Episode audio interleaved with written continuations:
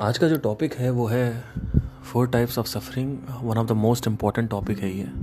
मैंने बहुत rare podcast में बोला है कि फोर टाइप्स ऑफ़ सफरिंग और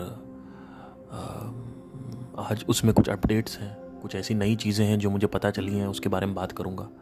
मैं बहुत ही रेयरली बोलता हूँ ये कि this is very important podcast जो लोग यूट्यूब पे मेरे को सुन रहे हैं they can follow me on any podcast channel that can be Amazon Music, Spotify, Apple. There lot of channels नीचे मैं लिंक दे दूँगा आप सुन सकते हैं। इससे पहले मैंने टू टाइप्स ऑफ़ सफरिंग के ऊपर एक बहुत तगड़ा तगड़ा लेक्चर किया था वाइट बोर्ड के साथ।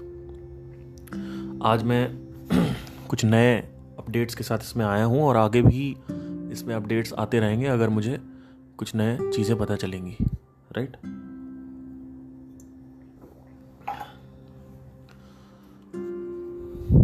बहुत इम्पोर्टेंट ये टॉपिक है जो विषय है आज का। ये बहुत ही ज़्यादा ज़रूरी विषय है। आवश्यक विषय है। ठीक है? तो एकदम ध्यान से सुनिएगा और एंड तक सुनिएगा, बहुत ज़रूरी है ये समझना सबके लिए। चार टाइप ऑफ़ सफरिंग होती है। ठीक है? पहली जो सफरिंग होती है, वो होती है इंटेलेक्चुअल सफरिंग आदमी अपनी इंटेलेक्ट सफ़र करता है। दूसरी जो होती है, वो होती है एक्सिस्टेंशियल सफरिंग तीसरी जो होती है, वो होती है केमिकल सफरिंग चौथी जो होती है, वो होती है फ़िज़िकल सफरिंग ये चार सफरिंग है जो न्यू अपडेट्स में आ रही हैं। अब इसके भी विस्तार से मैं बात करूँगा कि ये चारों सफरिंग आपको एक साथ भी हो सकती हैं, किसी दूसरे इंसान को इन चारों में से कोई एक भी हो सकती है, या इन चारों में से कोई दो भी हो सकती है, तीन भी हो सकती है और चार भी हो सकती है। तो ज़रूरी नहीं है कि एक ही होगी, और ज़रूरी नहीं है कि चार भी होगी, ठीक है? तो विस्तार से बात करेंगे।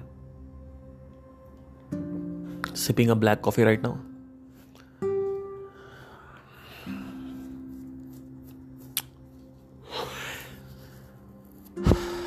शारीरिक जो दुख है, हम उस पर एकदम आखिरी में आएँगे।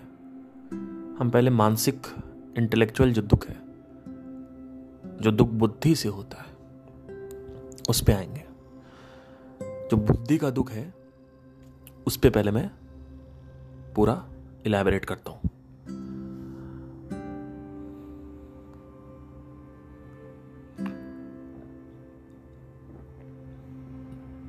आज से तीन साल पहले की बात है। 2019 में एक बहुत ही भयंकर दिल टूटा मेरा। किसी से दिल लगाया था? दिल टूट गया। ठीक है, मोहब्बत हुई थी, आशिकी हुई थी। दिल टूट गया, अपना सब कुछ दिया था उसे। उसने मुझे छोड़ के किसी और रहीस जादे से प्यार कर लिया। और वट ये एक बहुत ही कोई अलग कहानी नहीं, सबकी यही है। उसके ठीक तीन दिन बाद, चार दिन बाद की बात है ब्रेकअप के।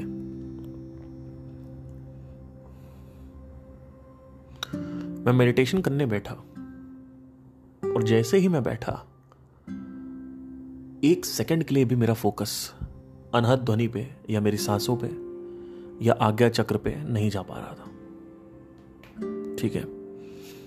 मैं कहीं भी फोकस नहीं डाल पा रहा था। और सिर्फ़ दुख था, अंदर क्रोध था, अंदर जलन थी।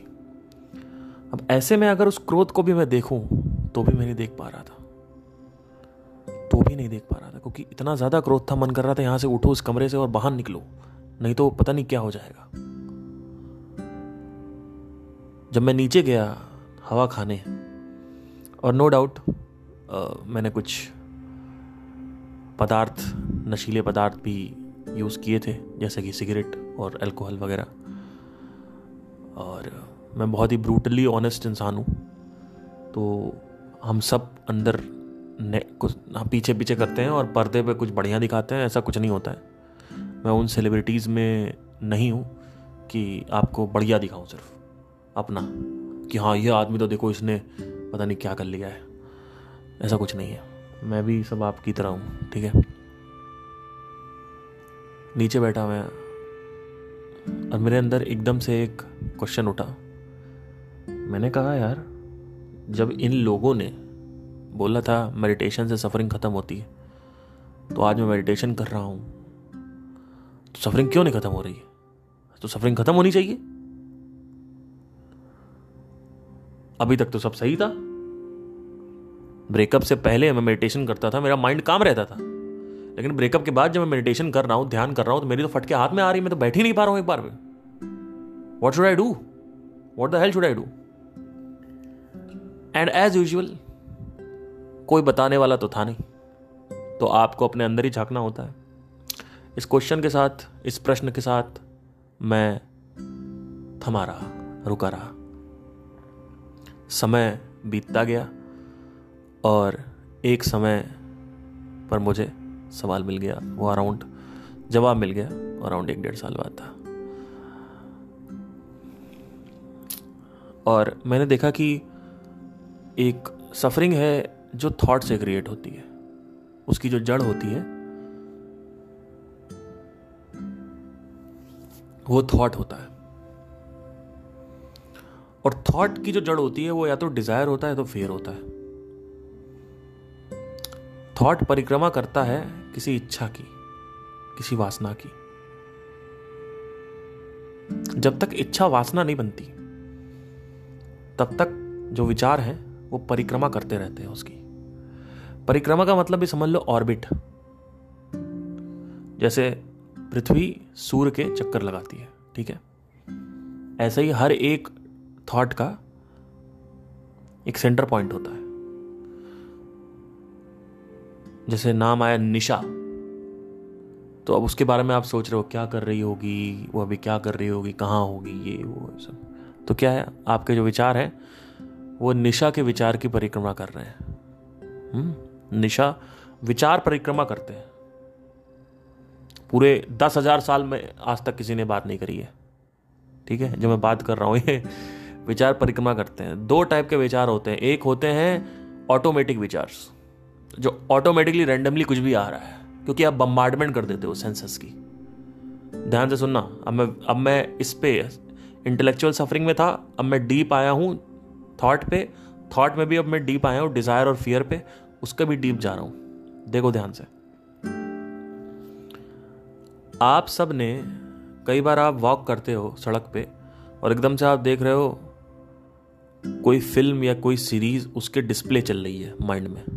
किसी का चेहरा याद आ रहा है कोई डायलॉग याद आ रहा है। आपने कोई सीरीज़ की बम्बार्डमेंट करी अपने माइंड में? मतलब बिंज वॉच करा। और वो सीरीज़ फिर आपके माइंड में चलती रहती है। आप कभी एग्ज़ाम में बैठे हो और एग्ज़ाम में लिख रहे हो और कोई गाना आपने सुन रखा है और वो गाना कंटिन्यूसली चलता रहता है पीछे पीछे पीछे पीछे लूप में चलता रहता है। वही, और वो उस गाने में भी अगर आप ध्यान दोगे तो एक ही लाइन है चलती रहती है। एक बार मेरा एग्ज़ाम हुआ। मणिपाल यूनिवर्सिटी में मैं था, मेरे थर्ड ईयर का एग्ज़ाम चल रहे थे। मैं बैठा हुआ और उससे पहले मैंने गाना सुना था, सच कह रहा है दीवान। मैं गाना सुन के आया। मैं बैठा, मैंने कहा, यार, चलो लिखते हैं। तैयारी वारी सब थी। अब मैं लिख रहा हूँ, पीछे आ रहा है, सच कह रहा है दीवाना। दिल दिल ना किसी से ल... मैंने कहा, यार ये फिर मैंने कहा, फोकस करो। फिर से वही वही लाइन रिपीट हो रही है। सच कह रहा है दीवान, दिल ना किसी से मैंने, और अगर मैं उस पर ध्यान दूँ तो आगे भी बस जाता है वो। मैंने हर लम्हा जिसे चाह, ठीक है और वो आगे भी बता। और अगर मैं उस पर फोकस ना करूँ तो वही एक लाइन चलती है। सच कह रहा है दीवाना, सच कह रहा है दीवाना, सच कह रहा, ठीक है। तो मैंने कहा, यार ये क्या हो रहा है? अगर आप ध्यान से देखोगे तो जो लाइन आपको गाने में पसंद है वही चलती है सबसे ज़्यादा। आप ध्यान से अगर अगर एक भी विचार को ध्यान से देखो, आपको समझ में आएगा। ऑडिटरी विचार बोलते हैं इसको। दो टाइप के विचार होते हैं ऑडिटरी और विजुअल तो एक तो है कि जब आप चल रहे हो तो ऑडिटरी थॉट रैंडमली चलते रहते हैं। कुछ भी आ रहा है। फिर जैसे वो कुछ भी हो सकता है। आप कभी बहुत ट्रैफ़िक में हो, रात में आए हो, लेटे हुए हो। टी टी पी पी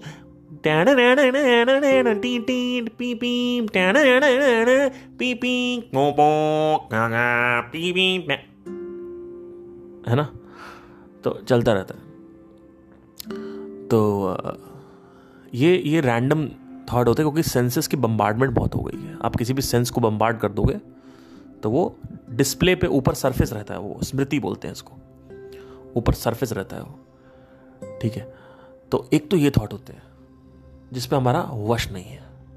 एक थॉट जो है जिसमें हम खुद उस थॉट की जड़ डालते हैं वो है अंजलि सपना सिंगिंग म्यूज़िक करियर पैशन ठीक है?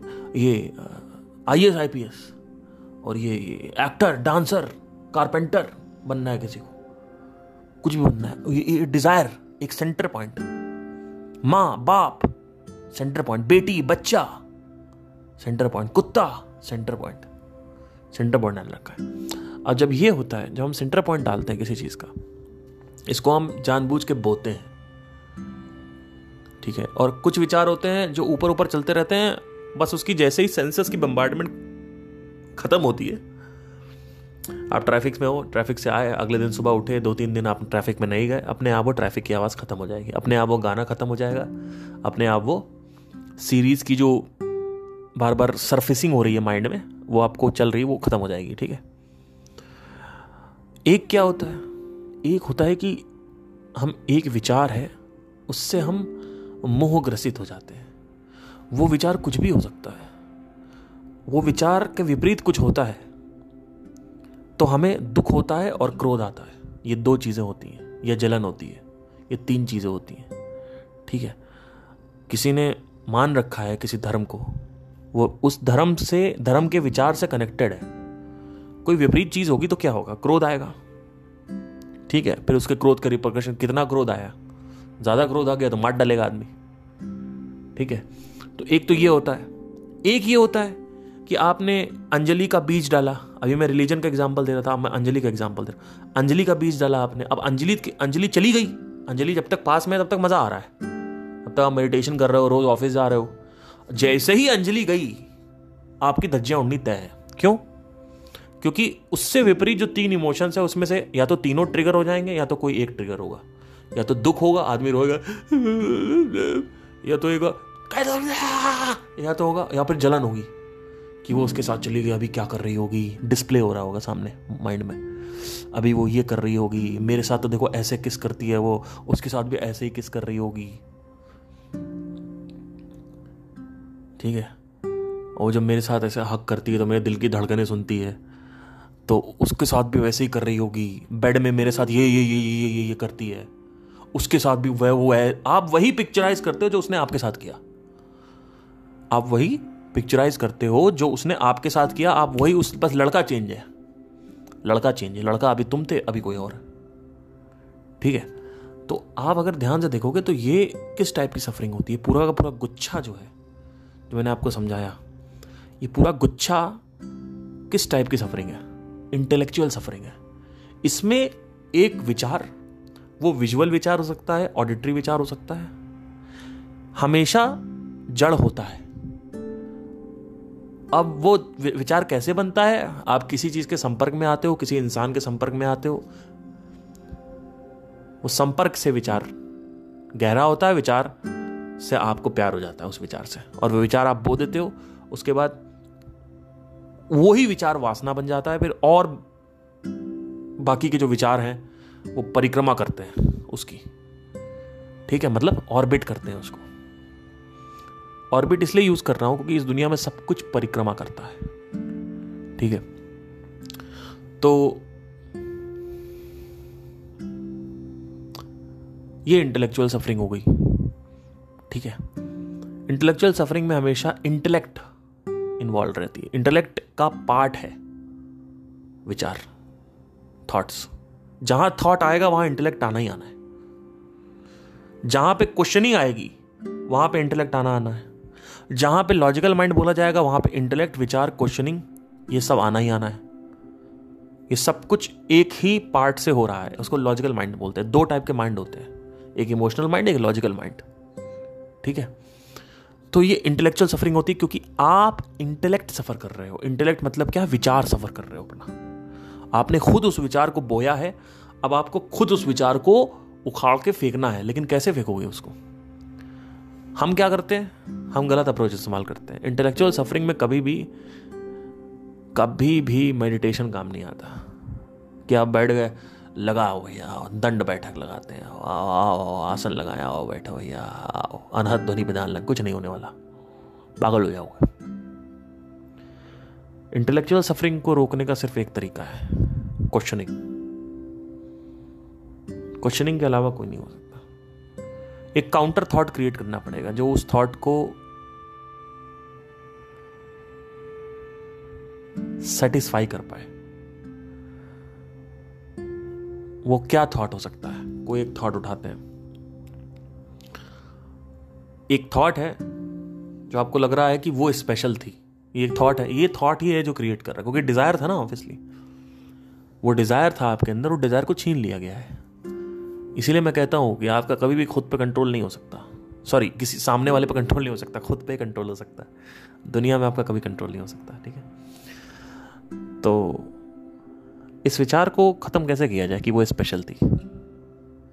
ऐसे बहुत सारे विभिन्न तरीके के विचार होते हैं हमारे अंदर। बहुत सारे विचार होते हैं हमारे अंदर।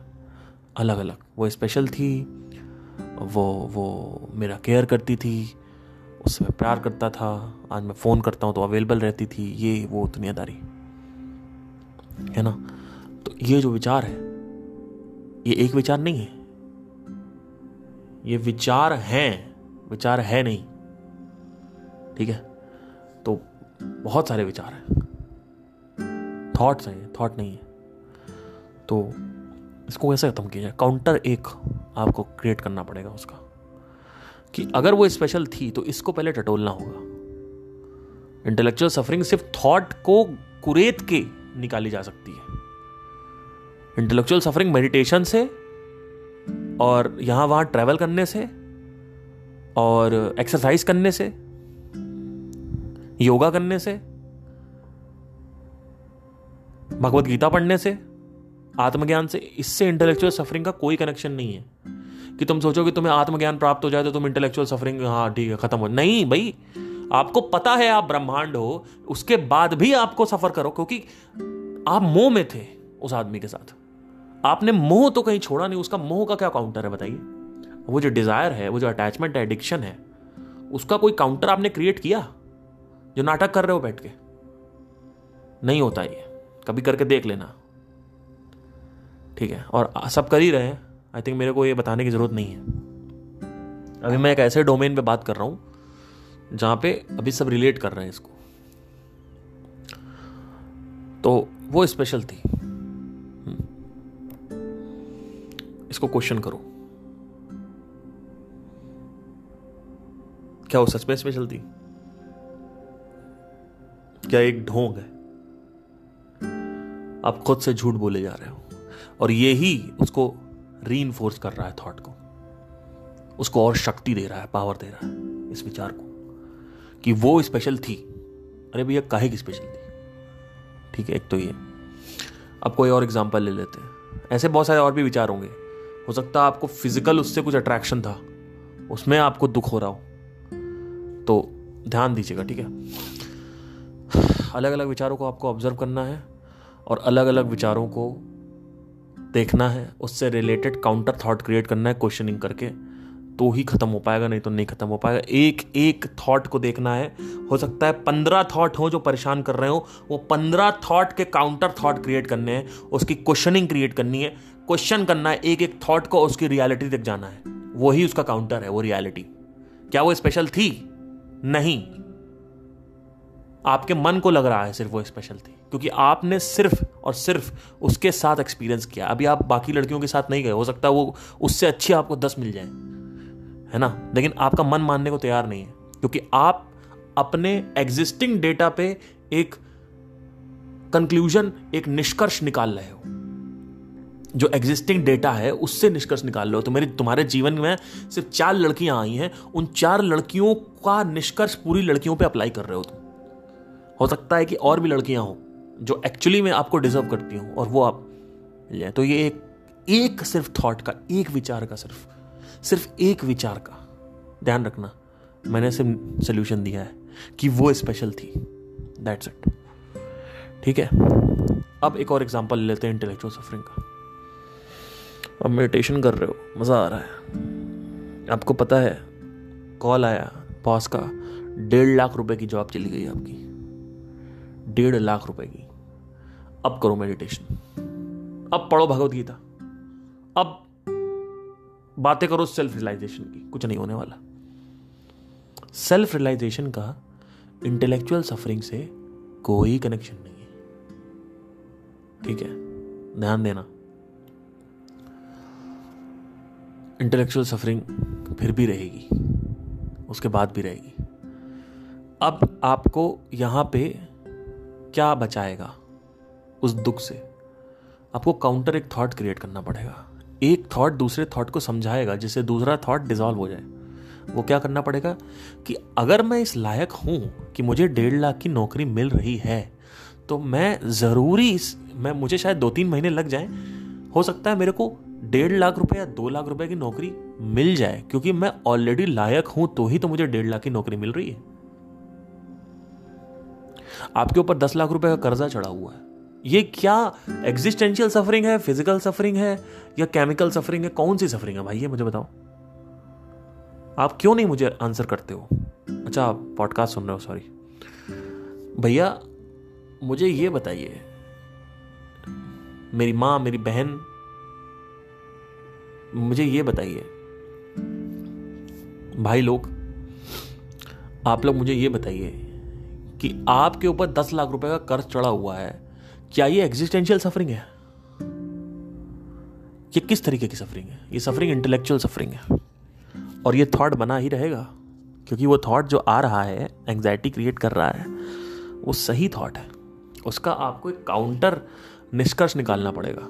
काउंटर एक सोल्यूशन तुरंत निकालना है, एक प्रॉब्लम क्रिएट हो गई है। अब उसको कैसे आप निकालोगे? हो सकता है आपके पास दस लाख रुपए ना हो, लेकिन आपका घर है, जो पचास लाख रुपए का है, आपके पिताजी का घर है, ठीक है? अब आप दस लाख रुपए कर्जे में फंसे हुए हो, आप अपने पिताजी के पास आपको जाना है, और ये बताना है कि, पापा, मैंने गलती से दस लाख रुपए कर दिया, मैं मैं क्या करूँ? मुझे समझ नहीं आ रहा। हो सकता है आपके पापा के पास कोई ज़मीन पड़ी हो या उसका घर है देखो मेरी बात ध्यान से सुनो। आपको हो सकता है ये बात लगे कि यार घर क्यों बिकवा रहे हो, है ना? घर तो बिकेगा ही बिकेगा। क्योंकि जब दस लाख रुपए की है, कहाँ से लाओगे दस लाख रुपए? अगर तुम बैंक से भी लोगे तो ऑब्वियसली तुमने दस लाख रुपए लिया है तो तुम्हारा क्रेडिट स्कोर ज़ीरो होगा। क्रेडिट स्कोर ज़ीरो होगा तो तुम्हें बैंक तो देगी नहीं। तो क्या करना है? अपना घर बेचना है? पचास लाख में से, पचास लाख का घर तुमने बनवाया था, तुम उसको बेचो उसको एक करोड़ में। उसमें से दस लाख उनको दो, नब्बे लाख रुपए का दोबारा घर बनवा लो। खत्म करो ना, क्या टेंशन है? हो गया? हो गया। और अगर घर नहीं है, कुछ नहीं है आपके पास, आपके दस लाख रुपए कर्ज चढ़ा हुआ है तो अब आपको देखना है कि आप क्या कर सकते हो, कि कहाँ से चढ़ा है हो सकता है वो, किसी से आपने लिया है? हो सकता है आपने बैंक से लिया है तो आप बैंक से बोलो कि भाई मुझे इतना टाइम का मौका चाहिए, पाँच छः महीने का। ठीक है? और अगर आपने किसी इंसान से लिया है और वो आपको धमका रहा है कि मार डालूँगा तो जाके पुलिस कंप्लेन करो। पहले कि भाई मारने की धमकी दे मैंने इनसे कर्जा ले लिया, मैं दे नहीं पा रहा हूँ। मैं क्या करूँ? मैं नहीं दे पा रहा हूँ। पुलिस कंप्लेन करो जाके। पुलिस फिर कोर्ट में केस होगा। केस में फंसोगे तुम? ऑब्वियसली फंसोगे। क्यों नहीं फंसोगे? दस लाख रुपए का जब तुम्हारा कर्जा चढ़ो कोई आदमी तुम्हारे पर केस, फंसोगे ना।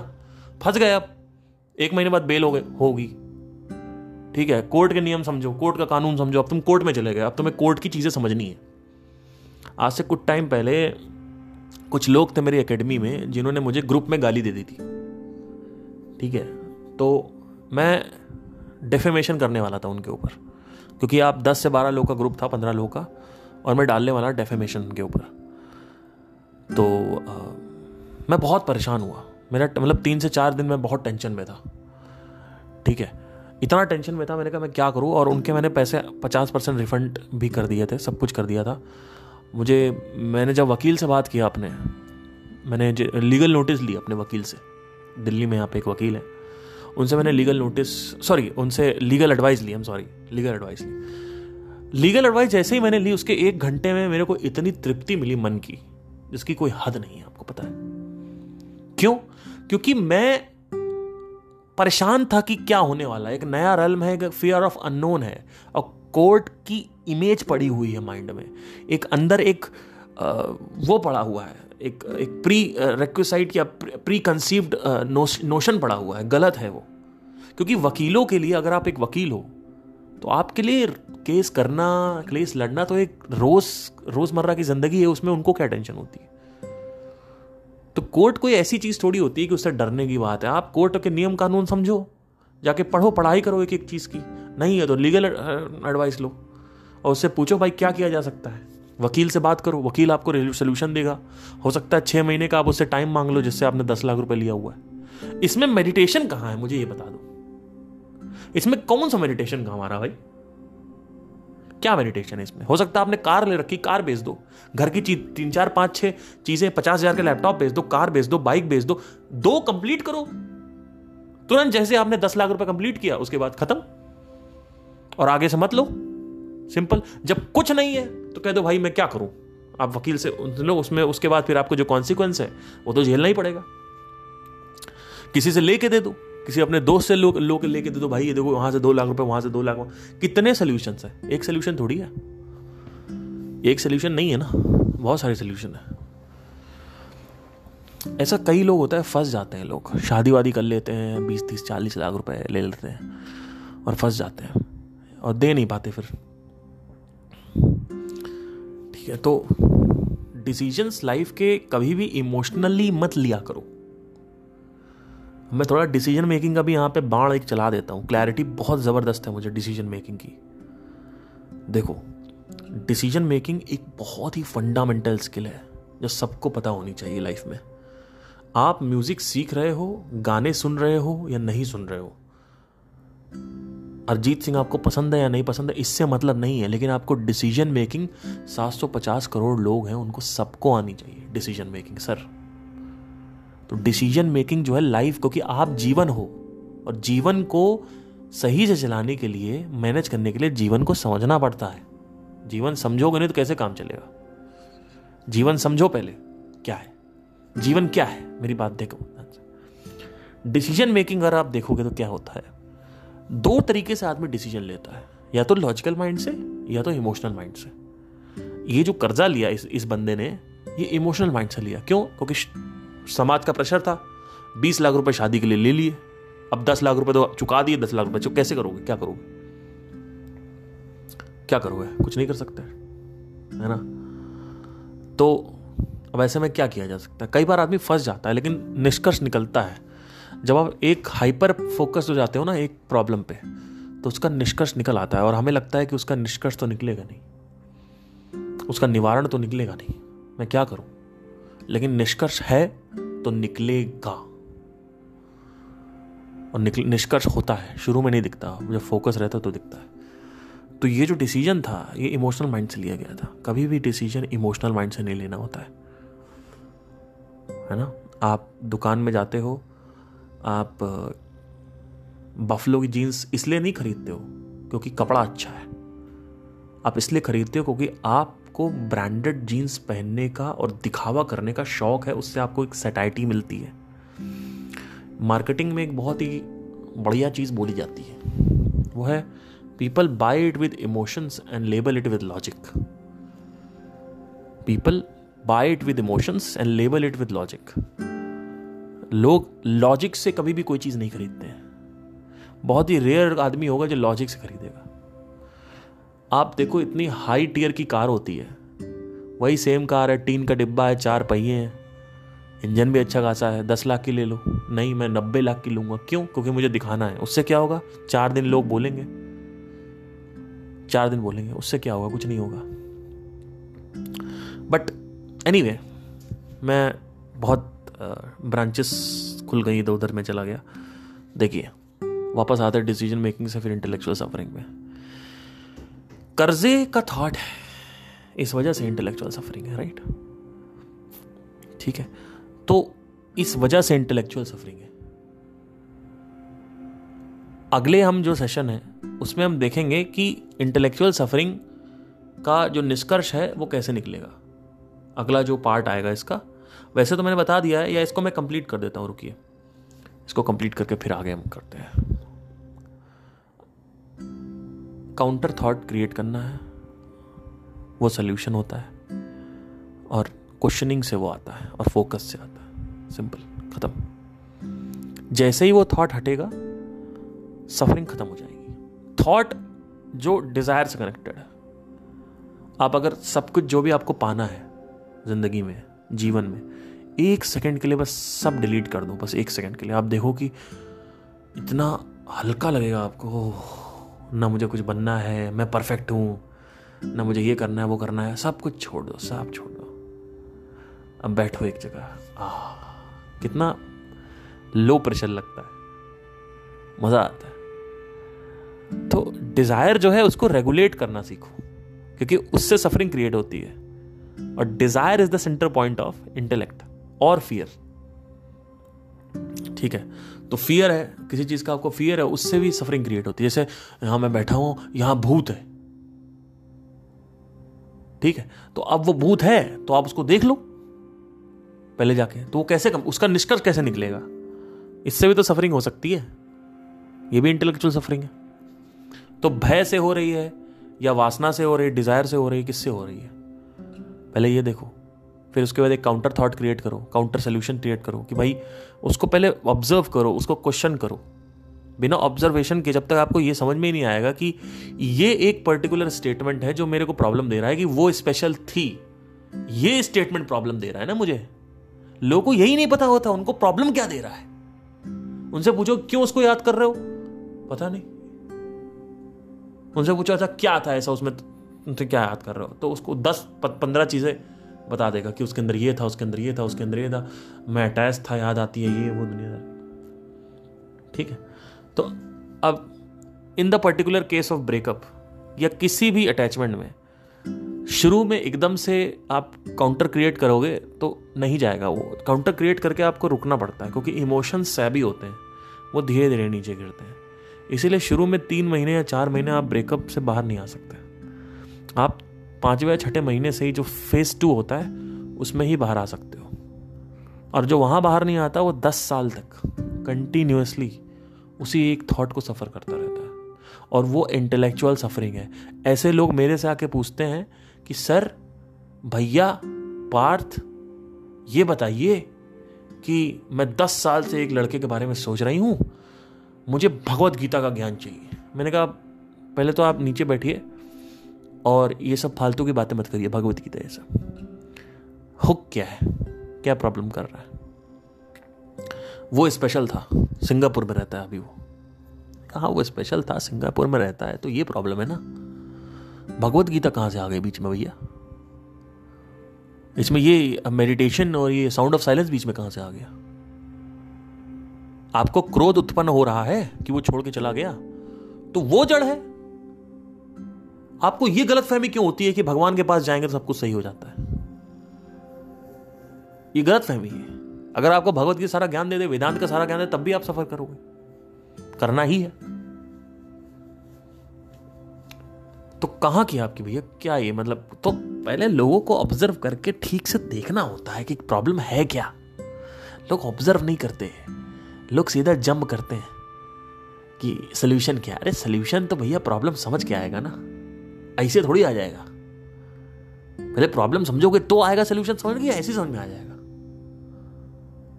ठीक है? तो ये इंटेलेक्चुअल सफरिंग थी। इंटेलेक्चुअल सफरिंग हमेशा एक थॉट से क्रिएट होती है। थॉट का काउंटर आपको ऑब्जर्वेशन करके क्या थॉट है वो देखना होता है। उसके बाद आपको क्वेश्चनिंग करनी होती है। क्वेश्चनिंग करेंगे आप धीरे धीरे उसका निष्कट निकल आएगा और धीरे धीरे आप उससे बाहर आ जाएँगे। इमीडिएटली भी बाहर आ सकते हैं, तत्काल में।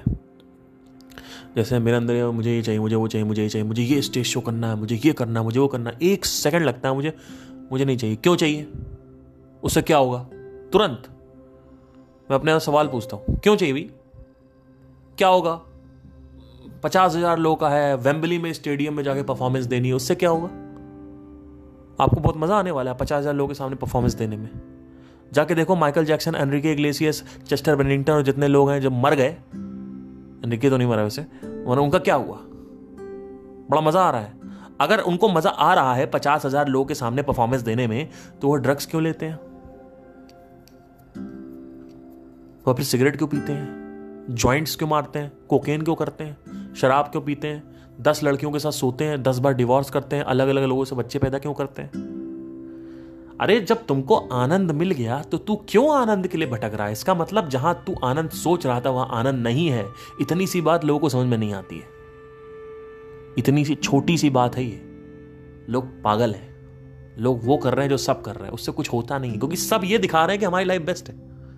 अगर सब ये बोलने लगे, आज सारे सेलिब्रिटीज के भैया, ये देखो this the worst thing about me this the worst thing about me this the worst thing लोग कहेंगे, भाई, इनके जैसा नहीं बनना है। है ना? कोई बॉलीवुड कपल की शादी हो जाती अरे, क्या जोड़ी है? अरे अरे देखो, बच्चा भी पैदा हो गया।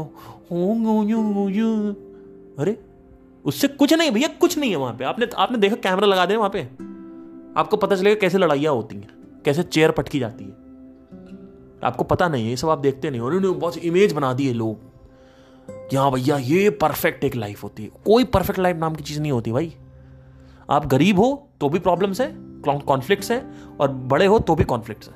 जो आपको समझ में आ जाती है चीज़, खुद दिख, देख देख लेते हो, साक्षात्कार कर लेते हो, ना कि बुक में पढ़ के किसी की बातें सुन के मेरी, मेरे जैसे। तो आपको समझ में आता अच्छा यार, ये तो बड़ा तगड़ा। और इसकी इंटेलेक्चुअल सफरिंग का जो प्रॉब्लम है ना, वो सिर्फ़ मल्टीपल लेवल ऑफ़ डिजायर्स है। कितने डिज़ायर है जो लोगों ने बना रखे हैं। बहुत डिज़ायर बना रखे हैं। अगर सारे डिज़ायर खत्म करके सिर्फ़ दो या तीन डिज़ायर रह जाएँ मेन मेन। बस खत्म। सफरिंग उठ होगी ही नहीं। एक बार आप ब्रेकअप हो गया अब अगली बार आपको पता है कि मैं इससे प्यार करूँगा, ये छोड़ के जाएगी, दर्द होगा। तो क्यों बार बार जाना है? और अगर जाना ही है तो ये सोच के जाओ ना कि वो छोड़ देगी। एक विंडो क्यों नहीं ओपन रखते हो? ये सोच के जाओ ना कि आज मैं नौकरी कर रहा हूँ, कल निकाल दिया जाऊँगा। तुम ये क्यों सोचते हो जो आज है, वो कल रहेगा? ये क्यों सोचते हो तुम? तुम्हारी बुद्धि नहीं है। तुम्हें मुझे मुझे तुम्हें समझाने की ज़रूरत पड़ रही है? या तुम खुद इसको देख नहीं सकते हो? क्या तुम इसको खुद नहीं देख सकते? देख सकते हो ना? तो देखो और खुद सीखो ना। साक्षात्कार खुद करो। अपने मन को खुद ये सब चीज़ें दिखाओ। तुम्हारा मन खुद रिएक्ट नहीं मारेगा। खुद तुम्हें परेशान नहीं करेगा। सेटल हो जाएगा एक जगह। अब इसके बाद इंटेलेक्चुअल सफरिंग को अच्छे से विस्तार से समझाने के बाद हम एक और सफरिंग पे आएँगे। वो है एग्जिस्टेंशियल सफरिंग एग्जिस्टेंशियल सफरिंग जो है वो सब में होती है। और वो सबकी बराबर सफरिंग होती है। ऐसा नहीं है कि किसी किसी की कम है, किसी की ज़्यादा है, पर हो सकता है किसी की कम, किसी की ज़्यादा भी हो। तो ये एक सस्पेंस है जो मैं अगले वीडियो में करूँगा। Thank you so much take care अगले पॉडकास्ट में करूँगा. Sorry sorry bye